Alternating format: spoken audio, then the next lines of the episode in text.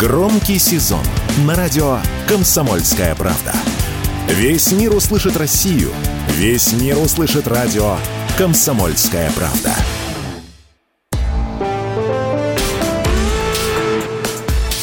По сути дела, Николай Стариков – микрофона Владимир Варсобин. И по новой традиции мы будем снова соображать на троих. Э, у нас в студии, конечно, Николай Стариков, куда без него.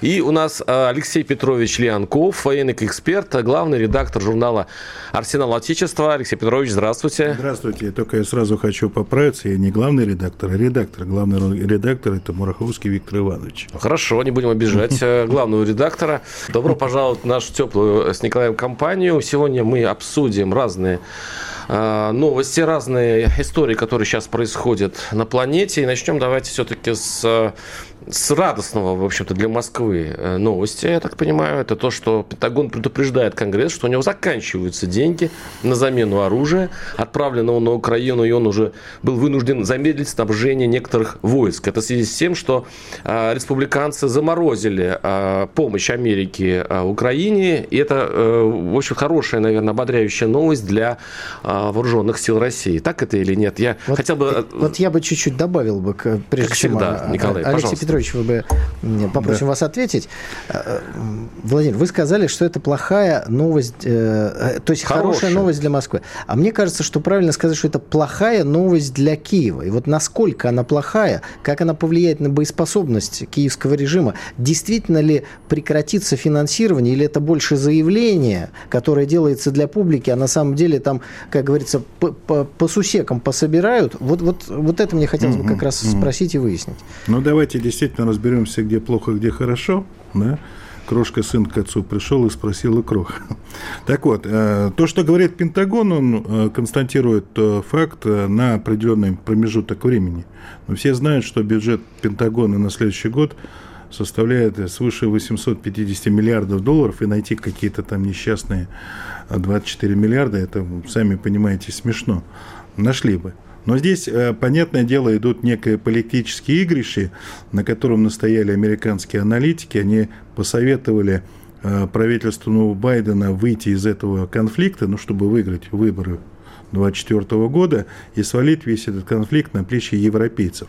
Просто так хлопнуть дверью достаточно сложно, нужно разыграть целую драму в нескольких актов, и вот это слезы Пентагона, что у них все заканчивается и не вырезает паек американским солдатам, как раз из этой это какой драмы. акт? Это, это, это, это уже не первый акт, до этого были другие акты, приезжали ревизионные комиссии, искали, куда же деньги потратили, потом другие комиссии приезжали, да, все нормально потратили, никто ничего не своровал, теперь, оказывается, опять своровали, а опять куда-то деньги пошли не туда, но а, на фоне того, что э, летнее наступление провалилось, на него столько денег потратили, как-то все выглядит достаточно сумбурно, но если э, убрать вот эту шумиху в СМИ и других, э, скажем так, около аналитических информационных ресурсов, то нужно понимать, что действительно Америка немного отстраняется. Она выполнила главную свою роль об этом говорила недавно на брифинге Карин Сен... Э, как его? Карин Жан-Пьер. Карин Жан-Пьер, да. Она сказала, что на самом деле Америка сплотила 50 государств, 51 против России, 140 проголосовала или осудила э, агрессию России на Украину. То есть вот это главная заслуга Соединенных Штатов Америки. То есть на самом деле дядя Сэм ушел, оставив все это на э, европейцам, расхлебывать всю эту кашу, и европейцы не смогут... Ушел? Так... Вы считаете, что ну, это законченное бы, действие? Он, нет, не законченное действие. Э, там дело в том, что э, вместо американцев работают их кузены Великобритания. А Великобритания тут же включилась в эту игру, сразу посыпались вот эти вот заявления про снаряды с объединенным ураном, про ракеты «Шторм Шэдоу». Про посылку войск, от которого потом отказался да, новый министр обороны. Про посылку войск, про посылку кораблей. Вот сейчас весь британский флот как придет в Черное море, и сразу все. Вот, то есть вот такого рода заявления, они должны были подстегивать европейцев о том, что все по-серьезному, просто у дяди Сэма задачи другие, да, выборы, и еще нужно с Китаем разбираться, там консолидировать э, войска, там консолидировать э, страны, которые готовы умереть за американскую демократию. Ну, там Тайвань, Южная Корея, Япония, Австралия и так далее. И на этом фоне нужно очень красиво уйти, что вот, да, вот снаряды закончились и так далее. Но действительно снарядами все плохо. Дело в том, что американцы все свои колониальные войны вели за счет тех обширнейших э, складов, на которых э, было накоплено миллионы снарядов, патронов и так далее. Их военно-промышленный комплекс э, после Второй мировой войны мог производить их миллионами единиц сотнями миллионов. И когда пошли вот эти локальные колониальные войны после 1945 года, этот запас постепенно расходовался, постепенно пополнялся. Я вам скажу, например, те же самые ракеты «Атак МС» прекратили производство в 2007 году. То есть полностью прекратили? Прекратили. Танки «Абрамс» прекратили выпускать в 2008 году. То есть они настолько накопили, что они посчитали, что им хватит э, провести любую локальную операцию, они не называют это войнами, они называют операцию против любой страны, у которых не так э, ну, плохие дела с демократией или с полезными ископаемыми, которые не обладают. Алексей Петрович, вот интересную тему затронули. Другими словами, вы хотите сказать, что НАТО не готовилась к войне с Россией? То есть, если они последнюю свою ракету выпустили в 2007-м, а Абрас там еще в каких-то мохнатых годах, то есть больших планов э, насчет э, конфронтации с Россией, о которой многие говорили у нас, э, многие эксперты, их, этих планов не было. Вы знаете, если почитать всю аналитику, вот нормальную, серьезную аналитику, там у них есть такое понятие «стандарт войны». Так вот, до 2018 года у них был стандарт войны 2+. То есть э, считалось, что Америка может вести две полномасштабных войны против сильных государств, а плюс это некое количество локальных войн. В 2018 году этот стандарт э, поменялся на стандарт одной войны. То есть аналитики, которые четко понимают возможность Соединенных Штатов Америки, ее армии и военно-промышленного комплекса, сказали, что можно вести войну против одной страны, ну, такой как Китай или Россия. А вести одновременно боевые действия против Китая и против России – это чистой воды самоубийство. И нужно сделать все, чтобы не допустить союза между Россией и Китаем, тем более Алексей, Я хотел просто... Э, да. Простой же вопрос был, да. Э, что на самом деле НАТО не готовы. Они, не, они не надеялись, было готово к этой Они надеялись на то, что... Здесь надо э, уточнить, к какой конфронтации, Правильно. какой войне? Правильно. Дело в том, что э, здесь же как бы сценарий это как многослойный пирог. То есть э, боевые действия, любая военная операция это как катализатор процессов, которые должны были произойти внутри России. Потому что чисто военно-технически, оценивая возможности той же самой Украины, было понятно с самого начала, что Украина не выиграет войну в России ни собственным оружием, ни оружием, которое поступает из Запада. Но вот тогда зачем как бы с одной стороны затевать такую войну, которая заведомо проигрышна? Ну просто Но шла, здесь... шла же речь о том, что они приближаются к российским границам, да, да, о том, да. что НАТО угрожает конкретно российской суверенитету, и что нужно был упреждающий удар, Владимир. чтобы НАТО не нет, нет, э, развязало нет, агрессию, Владимир, а выясняется, Владимир. что НАТО, в общем-то, было скорее со временем обезоруживалось, чем вооружалось. Да, дело в том, что э, если мы берем главное оружие э, Третьей мировой, ядерное оружие с ядерными арсеналами, так у стран э, НАТО лучше всего с ядерными арсеналами такой страны, как Франция. А потом идет Америка, потом идет Великобритания – то есть у этих трех стран самая боевая Франция. Ну, понятное дело, своим количеством ядерных зарядов они только разодорят медведя, который ударит по полной программе. Здесь же расчет был на то, что еще помимо вот этой войны э, добавлялась так называемая гибридная война, санкции добавлялись, и все в совокупности они должны были привести к тому, э, ну, что, что произошло у нас в 1991 году. Мы выиграли гонку вооружений по ядерному оружию, но страна прекратила свое существование. Примерно такой сценарий. Э, Чтобы видимо, надорвались, в общем. Ну, как бы типа надорвались. Да. А я бы, знаете, какой пример привел? Вот э, господин Варсобин, мне кажется, забыл историю, потому что мыслить так, что война начинается только в ситуации, когда и далее там э, определенные размышления. Слушайте, Третий рейх, Адольф Гитлер, напал на Советский Союз – не имея никаких шансов на успех. Никаких. Потому что при самом успешном введении для войны для Третьего рейха и самом страшном начале войны для Советского Союза Гитлер эту войну проиграл. Николай, При любом другом он бы проиграл очень, ее еще быстрее очень, и страшнее. Очень странный голос. Скажите, пожалуйста, Это Гитлер не... перед э, тем, как напал на, э, на, на Советский Союз, вооружался? Его, его э, экономика была поставлена на военные рельсы. Его заводы выпускали миллионами э, э, экземплярами вооружения. Вот Он готовился чем, к войне. Прежде чем передать НАТО слово военному обратно. специалисту, я хочу Делала. сказать. Э, немцы были вообще не готовы к войне. У них не было зимней смазки, у них не было э, теплой одежды, еще много чего не было. Но делать из этого вывод, что Гитлер не мог бы напасть на Советский Союз и не готовился напасть, это противоречит тому, что было в реальности. Алексей... Не, но дело вот в чем, что э, если вы э, просмотрите анализ, ну, анализ боевых действий той же фашистской Германии, там был так называемый Блицкрик.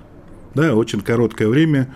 Главное, нужно было за короткое время дойти до ресурсной базы. Да, у них первая, был план. Первая реально. ресурсная база – это э, был Донецк, уголь. А вторая ресурсная база – Баку, нефть. Ну и далее Сибирь с, ее, с запасом, Урал. Все. если бы эти три задачи выполнились бы в Плицкриге, дальше вы получаете огромную ресурсную базу для дальнейшей экспансии в Азию и куда угодно. Гитлеровская Германия эту задачу не выполнила. Потому что те ресурсы, которые дали, они начали... Критический момент произошел в 1943 году стало не хватать. А когда мы Румынию освободили, только и танкам было не на что ездить. Так что здесь такой вопрос, э, связанный с тем, что Запад, в принципе, повторил ту же самую ошибку, но уже с Украины. То есть они сделали ставку на ее определенный военно-промышленный комплекс, накачали ее силы и так далее, рассчитывали, что это будет короткий период времени. И, и кстати... Спасибо, э, мы сейчас, сейчас прервемся. Спасибо, кстати, за урок истории. Э, напомнили, на самом деле, нам, нам начало Великой Отечественной войны. Не, э, не всем не, не, не дурно это вспомнить. А мы сейчас прервемся на пару минут в том же составе. Вернемся к вам. Оставайтесь с нами. Александр Коц. Один из лучших военных корреспондентов не только в России, но и во всем мире. Он работал репортером во многих горячих точках. Чечня, Южная Осетия, Косово, Афганистан, Ливия, Сирия, Египет, Ирак, Украина. Каждый четверг в 7 часов вечера по московскому времени слушай на радио «Комсомольская правда» программу «КОЦ. Аналитика с именем».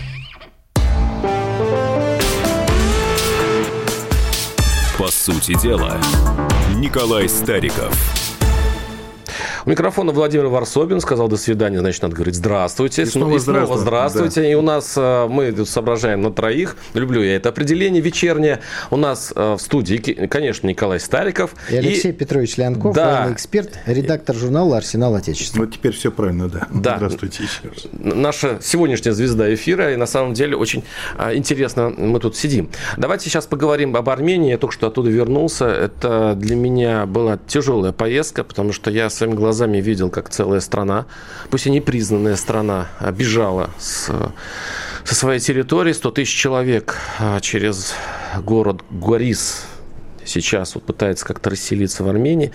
Беженцы, бывало даже в обыкновенных таких домашних тапочках, в чем смогли, они бежали а, в свою Армению.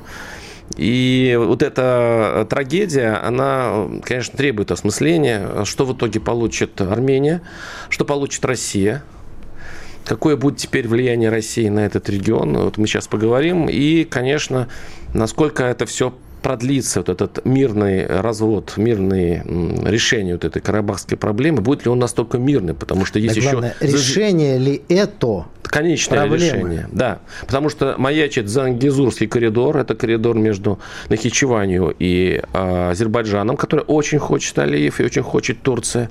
И армяне а, не зря сейчас очень боятся продолжения этой истории, что могут оттяпать у них еще территорию и дальше. А, как вы э, Э, мне, мне вопрос к Алексею Петровичу. Как вы, как военный эксперт, считаете э, вот эту возможность, что это еще не все, и территориальные войны продолжатся там за, Кавказ... за Кавказе? Вы знаете, есть такое выражение, что если вы выбираете между позором и войной позор, то вы рано и поздно получите и то, и другое в одном флаконе. А дело в том, что э, история с Нагорным Карабахом, к сожалению, она закончилась. Э, но не значит, что она не возобновится вновь, она была как раз по такому сценарию. Более 30 лет Армения не хотела признавать этот анклав, эксклав, э, что там живут армяне исторически и так далее. Вот к чему привело. Уступки, на которые пошел премьер-министр Армении, оно привело к тому, что вот сейчас более 100 тысяч человек вынуждены были покинуть историческую свою Какие родину. уступки он? А он сказал, что это территория не армянская, это территория Азербайджана. В Праге? Он подписал вот, соглашение с Нет, нет, он всего лишь сказал. Он, ну, вы знаете, если бы, скажем, это были только слова, только бы слова, то не началось то, что началось. Да? А Россия оказалась в очень интересном положении, потому что наши миротворцы, которые там находились, они находились на основании того соглашения трехстороннего. А, вот. А так как территория, то есть предмет спора, а, территориально прекратил свое существование – и вот этот э, президент, который там, или кто там возглавлял Арцах, в течение 19 дней, как говорится, распустил все органы власти. На 19 день после своего избрания да, издал 19 указ дней. о распуске с 1 распуске, января да. 2024 То есть, э, года. И люди, э, понимают, что уже нет никаких надежд, они пережили 44-дневную войну, они пережили и Первую Караганскую войну. А, там есть люди, которые сразу во всех конфликтах поучаствовали. Они поняли, что единственное, а, что камни, хоть и предков, они остаются камнями, а человеческая жизнь, она важнее. И вот произошло то, что произошло. Алексей Петрович, вот давайте мы перейдем к этому самому Зангизурскому. Зангизурский коридор. Нет, да. да. И да. мы сейчас до него дойдем. Мне вот такой вопрос. Скажите, пожалуйста, вот перед тем, как вы сказали, что mm-hmm. виновен Пашинян, и он сказал фразу а, в а, в Праге, и, и после этого как бы уже не было Нет, выхода. понимаете, это э, на самом деле э, Пашинян, это Я просто... хочу просто вернуться, спросите, 20 да. год. Вот давайте смотрите, давайте да, так, не, я бы вернулся да. в 18 год. Смотрите, здесь я да. хочу поговорить немножко о России. Ведь во время вот этих военных действий, и ОДКБ, кстати говоря, mm-hmm. Ведь в чем сейчас армяне больше всего винят Москву? Вот я mm-hmm. очень, я же там много общался, они вот об одном говорят. Говорят, зачем вы подписывали, если вы не хотите это исполнять? А что подписывали? Есть двухсторонний договор между Россией и Арменией о, о, о взаимной защите. Есть ОДКБ, где все участники альянса в случае агрессии на территории а, значит, участников, они приходят на помощь. Так вот, все, э, под эти документы подпись России стоит. Вопрос. Mm-hmm. Не, Известно, что во время 2020 года, во время последнего конфликта, азербайджанские войска вторглись на территорию Армении. Это было там на 2, 3, 5 километров. Был этот знаменитый расстрел армянских военнослужащих, мы все это помним. Был даже подбит самолет, вертолет России. Угу. Два летчика погибло, это под да. конец. Да. У меня вопрос, почему ОДКБ не среагировала, почему Россия не среагировала, и не тогда ли была заложена нет, гораздо раньше. Давайте что российский флаг и российские гарантии не сработали. Дело в том, а, что а, и вот этот договор о мире, дружбе и совместной защите и ОДКБ, в нем есть такой маленький нюанс, в котором страна, такая как Армения, должна сказать, что на меня напали, объявить это, и, как говорится, позвать на помощь России. Мы не, не вводим туда войска автоматически, не начинаем боевые действия, если армянская страна об этом нам не сказала – и не попросил. Кстати, протокол ДКБ российская делегация несколько раз настаивала, и э, премьер говорил, мы рассматриваем, мы собираем, мы проводим консультации, в это время шли боевые действия. И я вам скажу, что Россия, в принципе, вмешалась э, за 10 дней до окончания этой войны, когда российские комплексы, которые были поставлены в Армению, ПВО и РЭП, начали действовать и закрыли Степанакерт. Последние 10 дней действия беспилотной авиации Э, на территории Нагорного Карабаха были прекращены действием наших комплексов ПВО российского производства и комплекса РФ «Поле-21». Но это уже было как бы э, что-то. Понятное дело, что это не внесло э, никакого лепту в победные, как говорится, действия армянской армии, но во всяком случае дало повод Э, все-таки довести дело переговоров до того конца, которое известно как вот это трехстороннее соглашение. Вы этот нюанс всегда опускают э, за кадром, что типа мы были должны не спрашивая никого вести туда войска, иначе боевые действия э, никого не спрашивая и так далее. Россия так не поступила. Смотрите, я вот читаю э, сообщение 14 сентября 2022 mm-hmm. года. А, как развивается ситуация на армяно-азербайджанской границе, там как раз было очень жарко. Премьер-министр Армении Пашинян обратился за военной помощью в ОДКБ. С начала обстрелов на армяно-азербайджанской границе Ливан потерял уже более сотни солдат. Ну и так далее, и так далее. Четвертая статья это документа гласит, что если одно из государств и так далее, и так далее. Это все. Mm-hmm. То есть Армения официально обратилась в ОДКБ. Это вы так прочитали, это раз. Дальше. Я, да что, задача уважаемое агентство. Задача России была не устраивать войну, или ввязываться в войну в Турции, которая за этим происходит, а привести к замерению этого конфликта. чтобы он не кровоточил. После того, как премьер-министр Армении подписал соглашение с Азербайджаном, признав территориальную целостность Азербайджана на основе протоколов СНГ 1992 года, он признал, что Карабах является частью азербайджанской территории. Мы сейчас не о Карабахе говорим. Это, это важно. В этой ситуации Россия не может быть Боевые действия велись на территории Римского. Нагорного Карабаха. Нет. Нет, в этом случае не Нагорный Карабах. Нет, ну, а, подождите. А факт... Это территория да. конкретно Армении вели боевые действия. Алексей Петрович, да. наш уважаемый ну, хорошо, коллега да. Варсобин да. просто хочет всю вину за все, что происходит в мире, возложить всегда на Россию. Вот как участник всех программ это важно. Николай, а, во время я диспутов предлагаю... не надо дискредитировать собеседника, это слишком легкий путь в споре. Я вам сейчас рассказываю Давайте о том, какие, какие гарантии а, Москва дала и какие она может теперь дать еще, чтобы остаться в игре в Закавказье. Вот это, вот это мой вопрос. Я понимаю, что вы были сейчас в Армении, много общались с теми, кто потерял, э, ну, по сути, потерял родину. Это, это тяжело для людей, безусловно.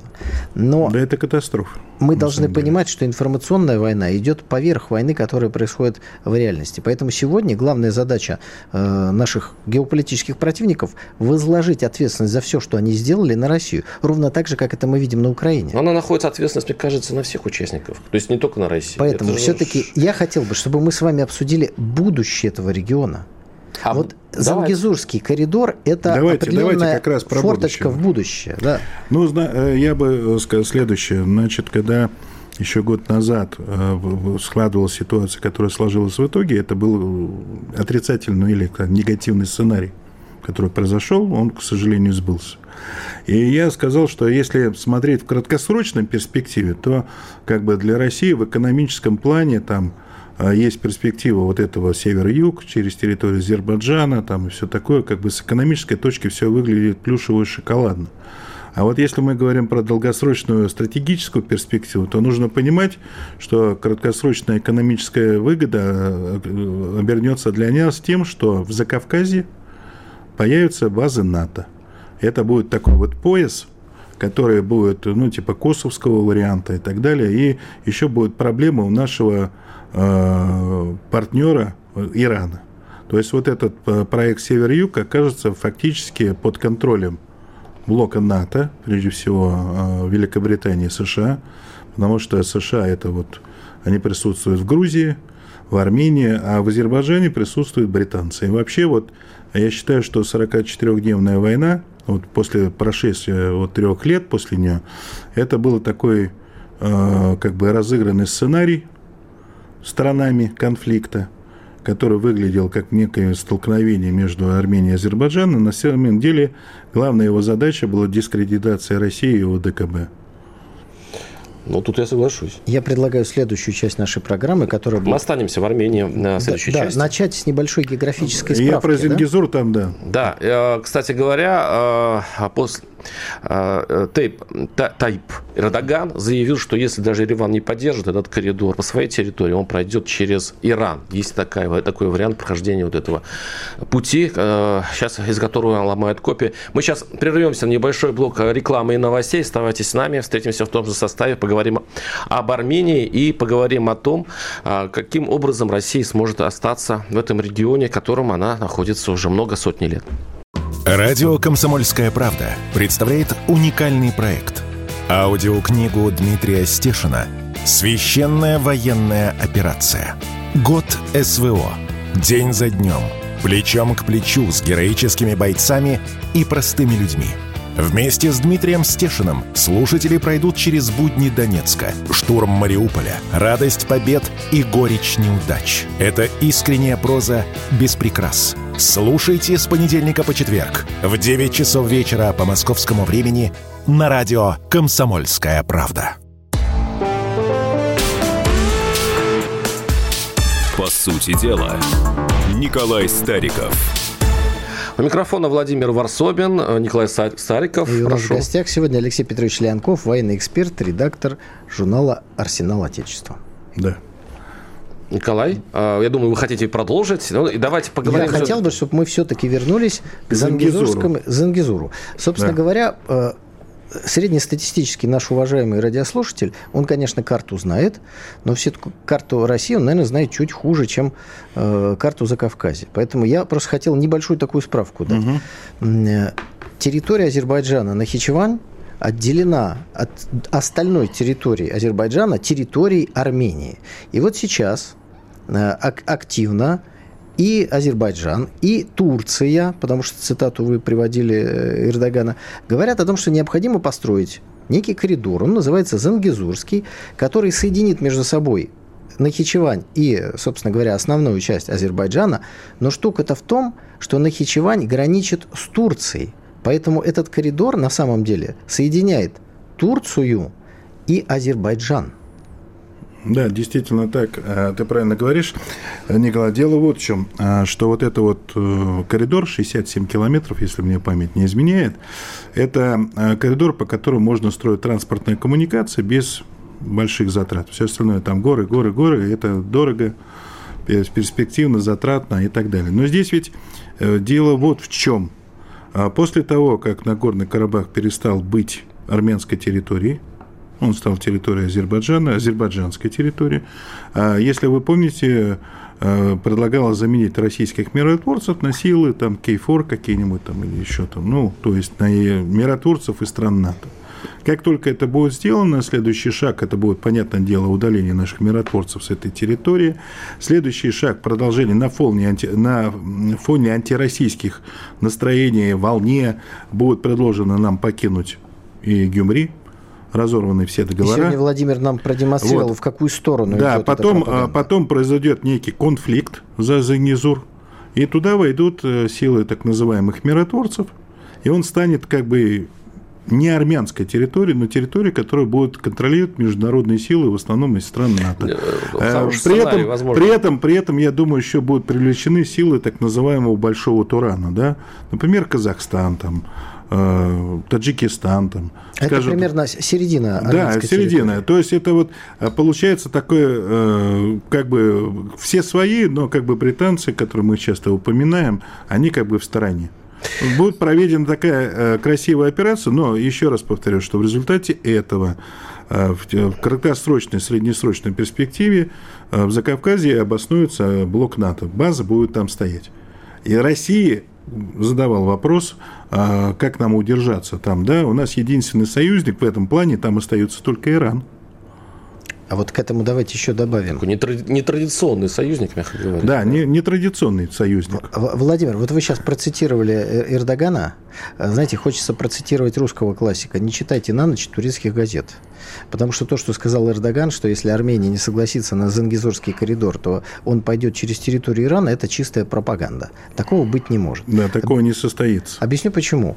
В этом регионе Турецкая империя и Персидская империя столетиями до прихода России туда в XIX веке, да, когда, угу. собственно говоря, территория вошла, соперничали между собой. Поэтому вот этот план, который рисует Турция, он неприемлем для Ирана. Туда приходит НАТО, туда приходит Израиль, союзник военный Азербайджана, и приходит туда США. Вот что Николай, для Ирана неприемлемо. Видите, интересно, мы сейчас э, представляем разные сценарии, но в этих сценариях мы не упоминаем Россию. Как будто Россия уже вообще вышла из игры, и мы просто сейчас рассказываем о раскладе сил э, в определенном участке планеты.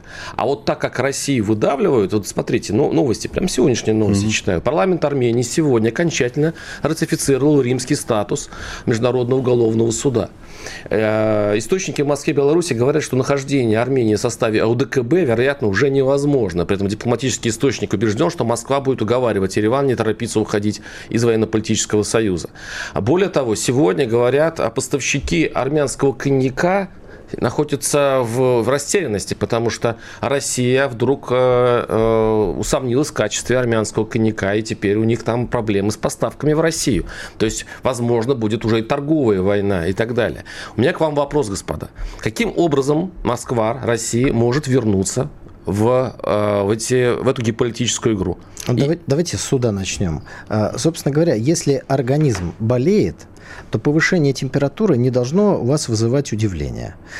Армянская политическая система заболела после того, как там прошла цветная революция.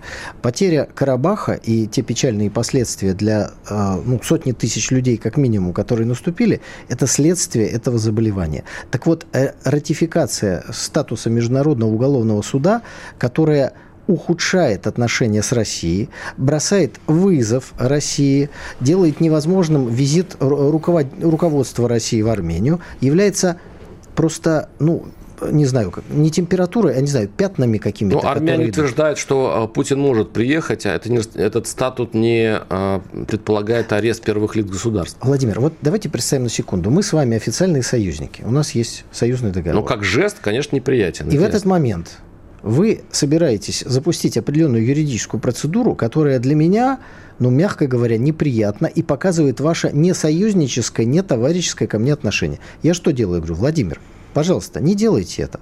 Потому что если парламент Армении не ратифицирует этот МУС, ну ничего страшного для Армении не произойдет. Это не э, вопрос жизни и смерти, не, не, не первый вопрос, который перед армянской государственностью стоит. Вы все равно это делаете, но вы мне рассказываете, ты не волнуйся, мы все равно Вопрос, жест как, сделаем. Как, как Россия может вернуться в игру?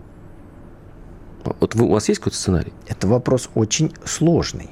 Потому что благодаря цветной революции на территории Армении к власти в Армении пришли те, кто изначально собирался передать власть над Арменией в высшем смысле этого слова в руки тех, кто Россию считает врагом и против нее борется. Вот Николай, а если вопрос связан не только с этим, но и в нерешительности России, которой нужно было, как, как водится на Кавказе, показать силу.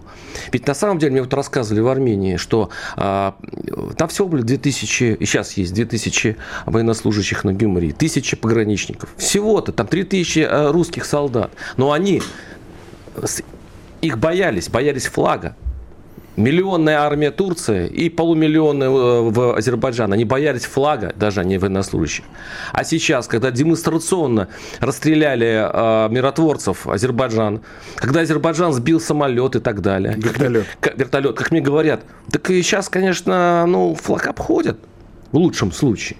То есть тут ведь беда не в том, кто там нас в чем обыграл, кто-то нас предал или так далее, а в том, что мы не показали в свое время силу, и теперь нам придется большие усилия предпринимать для того, чтобы поставить наш флаг на то гордое место, где он раньше стоял. Я, я вам отвечу. Я вам отвечу. И ответить на этот вопрос на самом деле не так сложно, как вы думаете. Специальная военная операция, ее победное окончание есть ключ к открытию очень многих дверей. Когда э, э, говорят о том, что сегодняшние события в Закавказье вызваны якобы слабостью России, это ерунда. Победное окончание Великой Отечественной войны при очень сложном ее течении в начале войны изменило статус Советского Союза, отношение к нему огромного количества государств, зону влияния и число наших союзников. На момент начала Великой Отечественной войны союзниками Советского Союза была Монголия – больше союзников не было. К моменту окончания Великой Отечественной войны количество союзников это пол Европы. Николай, Поэтому вы все ставите победное, на одну карту. Нет, победное окончание вот, вот изменит вообще Вы все ставите на одну карту, да. Николай. Вы Николай, идете в банк Николай, э, это, конечно, такая глобальная вещь окончание СВО, изменение, как говорится, победителей не судят, с ними дружат. Но нужно понимать, чтобы те двери открылись, нам нужно там с этими дверьми работать, особенно то, что находится за ними. А, к сожалению, нужно констатировать факт, что бывшие советские территории, бывшие советские территории, да, а, работа вот с этими территориями не привела к тому, что там неуклонно бы росло количество людей пророссийско настроенных. К сожалению, не убывают. Убывает, и это связано со множеством факторов, действия НКО, действия британской разведки и так далее. Это можно все говорить, но главное, там люди – Дело в том, что делать ставку на политические партии, которые, как выяснилось, не представляют какой-то действенной силы, я думаю, одной из ошибок, э, что вы нашли там пару ответственных лиц, они вам сейчас сделают погоду в государстве. Мы купили генерала там или еще так далее. Или поставили президента. Да, да, или поставили президента. Нет. Делает народ, надо работать с народом. В этом и есть суть мягкой силы. А когда, э, скажем, в каких-то странах, э, ну, республиках, да, СНГ и так далее, принимают законы о изменении статуса, статуса русского языка там, и так далее постепенно. Это приводит к тому, что, ну, вот я, например, Турция в Среднюю Азию зашла в 2005 году. Получить образование в Турции в определенный момент стало гораздо престижнее, чем получать такое же образование в России. При этом те, кто получал турецкий диплом, ну так условно его назовем, они очень легко делали Э, карьеру в республиках Средней Азии. Очень легко. Что в экономике, что в политике, что в коммерции. С российским дипломом можно было делать ту же самую карьеру, только на территории России. Вот как бы пример. Поэтому, э, конечно, да, мы э, победим, мы там, но если мы не будем работать с этими территориями до сих пор, я вам скажу, вот когда мы отвоевали так называемую Ереванскую губернию, да, армяне, армяне готовили кадры за свой счет на территории России. И они там вошли на эту территорию уже с подготовленными государственными деятелями. Мы поговорим о других темах через пару минут. Сейчас мы прервемся на небольшой блок рекламы. Оставайтесь с нами. Дальше, я надеюсь, будет много интересного. Оставайтесь с нами. Все программы «Радио Комсомольская правда» вы можете найти на Яндекс Музыке. Ищите раздел вашей любимой передачи и подписывайтесь, чтобы не пропустить новый выпуск. Радио КП на Яндекс Музыке. Это удобно, просто и всегда интересно.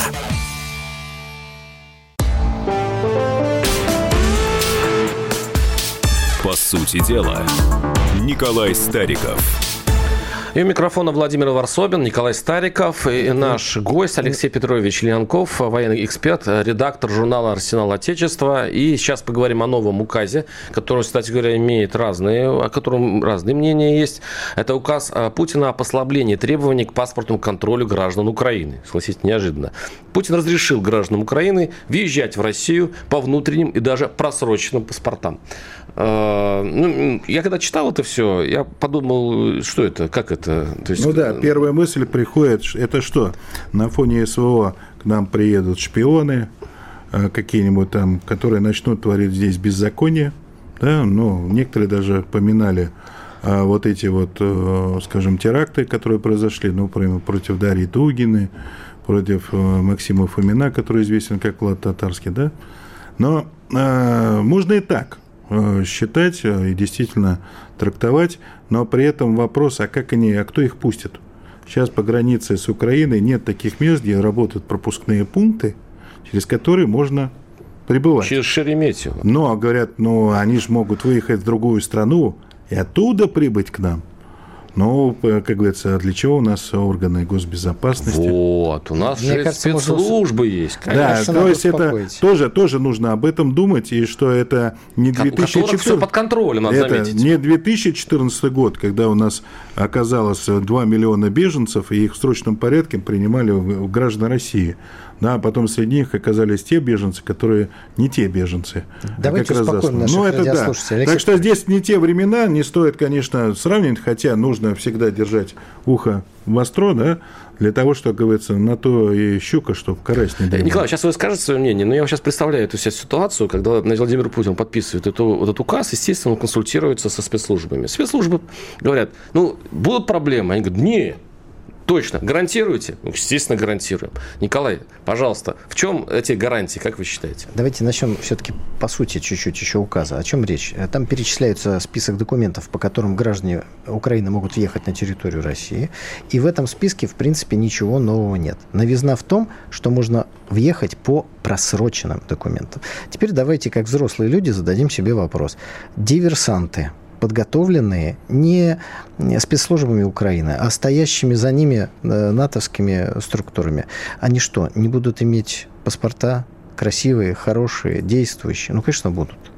Диверсанты не поедут по просроченным паспортам. Более того, э, с большой вероятностью у них будут прекрасные российские паспорта у этих самых диверсантов. Нельзя этого э, исключать. Поэтому давайте зададим себе следующий вопрос – зачем российское государство идет на такие шаги, которые, в принципе, ни одно государство в отношении граждан другого государства не делает. Но ну, вы попробуйте по просроченному паспорту въедьте на территорию Турции. Вас не пустят. Более того, вас не пустят, даже если до окончания паспорта там будет По внутреннему паспорту меньше. Украины не пустят тоже на территорию Турции. В, в, ну, допустим, у нас здесь все-таки есть особое отношение да. с э, странами СНГ. То есть это такое послабление, которое просто так одна страна другой не делает. Если мы спросим себя, почему, я думаю, что это подготовка к определенным событиям, которые могут произойти в зоне специальной военной операции – в ближайшее время. В ближайшее или в чуть более отдаленное время мы не знаем. Нет, ну а что Но я рассматриваю это как изменение... Расшифруйте, пожалуйста. А, вот я вам объясню. Например, произойдет то, что давно многие ждут. Да, будут освобождены очередные районы, которые будут находиться, наверное, не в самом лучшем экономическом и другом состоянии. И часть людей захотят выехать с этих районов более благополучно, ну, например, к своим родственникам на территории России. И для того, чтобы этот процесс произошел быстрее, без сучка и задоринки, вот этот указ 734. То есть люди из Одессы, это вот... люди из Харькова, чтобы они, они, они хорошо могли э, перейти э, фронт. Владимир, и, представим и... Нет, нет, нет, линия фронта ушла, ушла за Харьков. А, они будут устраиваться Представьте себе ситуацию. Угу. Украинская власть ушла. Есть люди, у которых есть документы. Это один из вариантов. Эти документы э, просроченные как, как можно получить новый украинский документ? Ответ – никак. Процедура получения российских документов займет несколько месяцев. И вот в этот момент в этот момент у человека появляется возможность, если у него есть документы, въехать в Россию. Еще что важно в этом указе, там процедура выезда из э, Российской Федерации описана. Э, она вообще удивительная. Она необычная. Я такого ни, нигде никогда не читал. Значит, можно выехать с территории Российской Федерации в другую страну при условии, если она принимает, вообще без документов, имея только копию справки установления личности, которая выдает подтверждение личности, подтверждение личности которое выдает российское МВД. То есть вообще без паспорта. Угу. То есть Россия готовится к неминуемой победе, да? Безусловно. Хорошо. Россия готовится, давайте так скажем. Была фраза «Россия сосредотачивается» у Горчакова. Тут, Россия тут готовится. Тут весь приметы такие. Главное не сглазить, да? То есть, ну, э, давайте не да. будем, как говорят, забегать поперед, но есть такая хорошая пословица, что русские очень долго-долго запрягают, но очень быстро погоняют. Я надеюсь, как раз это из этой, из этих пословиц, вот этот случай.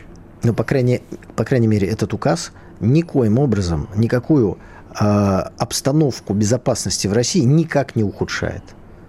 Абсолютно никак. Вот здесь на этот счет мы точно можем быть совершенно э, спокойны. Но у нас есть еще один у вопрос. У нас есть еще да. одна тема. А, кстати, очень хорошо, э, она очень ложится на предыдущую. Новое супероружие, вы меня заинтриговали в перерыве, новое супероружие России Алабуга. Да. Высокочастотное излучение – бьет загубленные на 100 метров бетонные Владимир, бункеры. может... Нет, это, это, вы цитируете, это вы цитируете зарубежные СМИ, кажется, Daily Mail, кто там мне... Ну, да, наверное, да. Да, Daily, дело, Daily дело, Star. Только. Daily, да. А дело в том, что, конечно, здесь э, у страха глаза велики, но нужно понимать, что все современные будущие, конфликты будущего и текущие, в них огромную роль играет информационная составляющая информация, бо... система боевого управления, которая основана на узлах связи, узлах передачи данных, закрытых данных, управления беспилотниками, спутники, все вот это в информационном пространстве. Все это используют электронные схемы, э, радиационные волны, по которым вся эта информация кидается. Электромагнитное излучение, как известно, э, на него было способно ядерное оружие, при подрыве все это вот электроника, все прекращает свое существование. Но при этом э, мы знаем, что когда э, взрывается ядерный боеприпас, еще заражается территория. А еще есть там эпицентр, который вообще там кошмар-кошмар.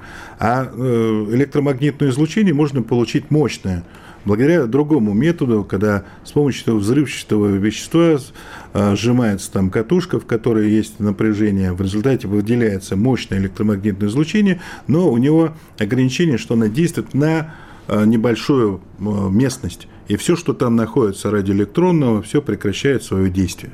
Вот. И, а так как э, вся способность Америки, все ее, скажем, доктрины будущего и стратегии, основанные на так называемой сетицентрических войнах, если вы изучали эту доктрину, то там говорится, что преимуществом в информации – То есть они имеют мощное преимущество в киберустройствах, в других, искусственный интеллект, а против кого они воюют, такого преимущества нет. И они, кстати, лишают, если оно у вас что-то там есть.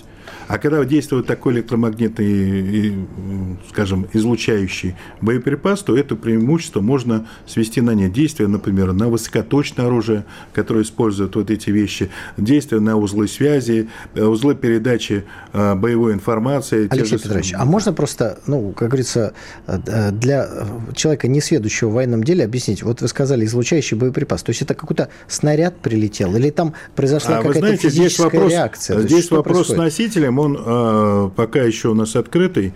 Э, делаем, чтобы это, конечно, вот э, под ракету можно сделать, а еще хорошо бы сделать под снаряд стандартный, там 152 миллиметра.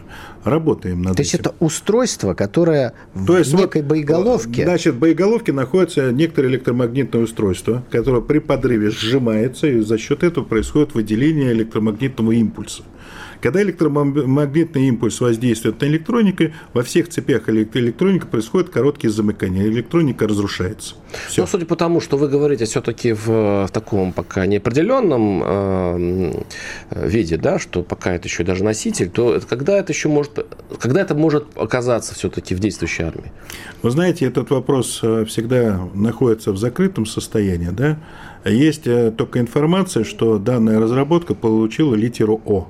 О – это значит опытный образец. Сейчас идут работы с опытным образцом. То, что мы сейчас легко это обсуждаем да, в эфире, это, и при этом... После это, нет, это нормально. И, и при этом Дели Стар уже знает и название Алабуга, и даже Владимир нет. Путин заявил, что на Западе считают, что именно это средство поражения имел в виду Владимир Путин, когда говорил об оружии на новых физических принципах. То есть мы так тихонечко все-таки попугиваем э, противника, нет, да, ну, что они, у нас... Они, вы э, знаете, они же, они же, когда мы им рассказали про гиперзвук, сказали, это фантастика но он есть и применяется в боевых условиях. Они очень долго обсуждали вообще, зачем мы кинжалами, таким дорогим оружием, в Америке считают гиперзвуковое оружие очень дорогим. И считают, что оно нужно только для э, обороны, но и то тут нужно посчитать и так далее. То есть у них там споры до сих пор. Но главное, они говорили, что Россия не сделает это никогда. Страна бензоколонка, разорванная экономика, и так далее. Сделали, применили, работает. А даже этим, когда работал еще СНВ-3, привезли им, показали авангард, что, вы знаете, пошульпать, он металлический, он существует. То есть, а здесь вот э, новый э, принцип, они только от Посейдона недавно выдохнули, что действительно Посейдон существует, сейчас буревестник э, перепугал их, а тут еще электромагнитный боеприпас, про который они даже не знают, как защищаться, что делать и в каком виде он будет применяться. То есть летит ракета, она какая? Она обычная ракета, ну, или с таким вот это рвется над э, штабом боевого управления, и штаб Хорошо, э, хорошо. Мы работает. посмотрим, когда это все заработает реально. Конечно, орудие войны это всегда страшно. С нами был Алексей Петрович Ленков, военный эксперт, редактор журнала «Арсенал Отечества». Ну и мы Спасибо. со Стариковым Николаем. По сути дела.